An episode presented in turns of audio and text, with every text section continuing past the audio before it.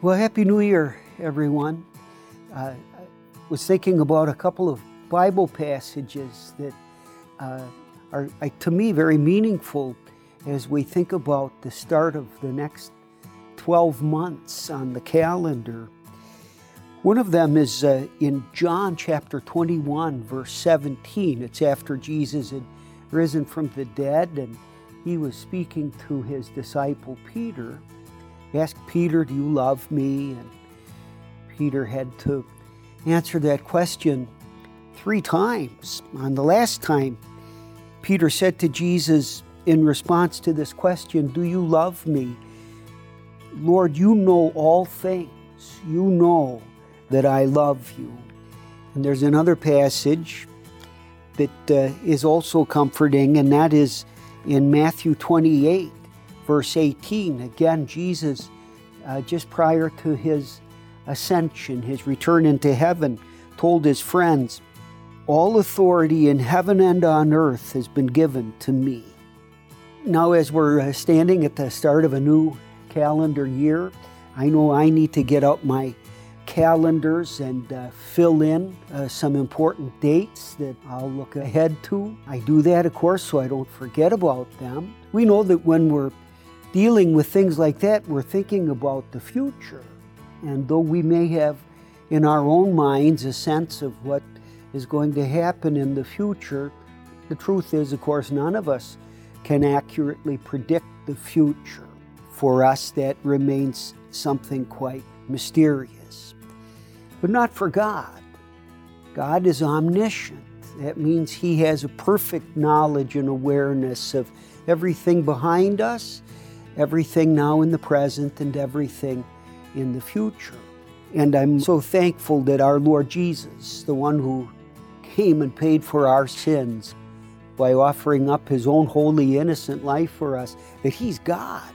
So when Peter said to him, You know all things, Jesus didn't dispute that. He didn't say, Well, I know a lot, but not everything. As true God, he could accept Peter's statement Lord, you know all things. What a great thing for us that uh, Jesus is aware of the future. He said, I'm with you always, even to the end of the age. He knows the hard things that are in front of us and the things that uh, frighten us if we knew about them. But we can be assured, He says, Don't be afraid, little flock. He's our shepherd who will accompany us every step of the way. Jesus also told his friends, All authority in heaven and on earth has been given to me. And when we think about it, the one who has all the authority gets exactly what he wants. And what Jesus wants is for you and me to be with him forever in heaven. And he wants us to be happy here on earth and blessed with him in eternal life. And so he brings that about too. He uh, causes us to uh, be under His authority so that His will is done in our lives.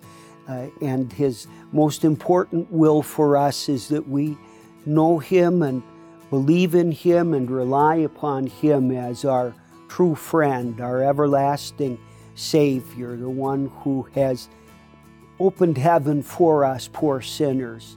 So that while we don't know everything that's going to happen here on earth in 2023, we do know that when we leave this earth, even if it should be this year or many years from now, uh, knowing His will, knowing His power, knowing His awareness of all things, trusting in Him, we can look forward to a wonderful and beautiful future with Him in heaven.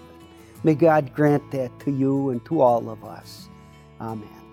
Today's devotion was provided by Pastor John Peterson.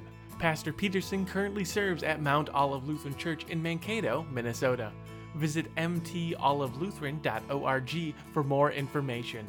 You can find transcripts of this devotion and many others at peacedevotions.com.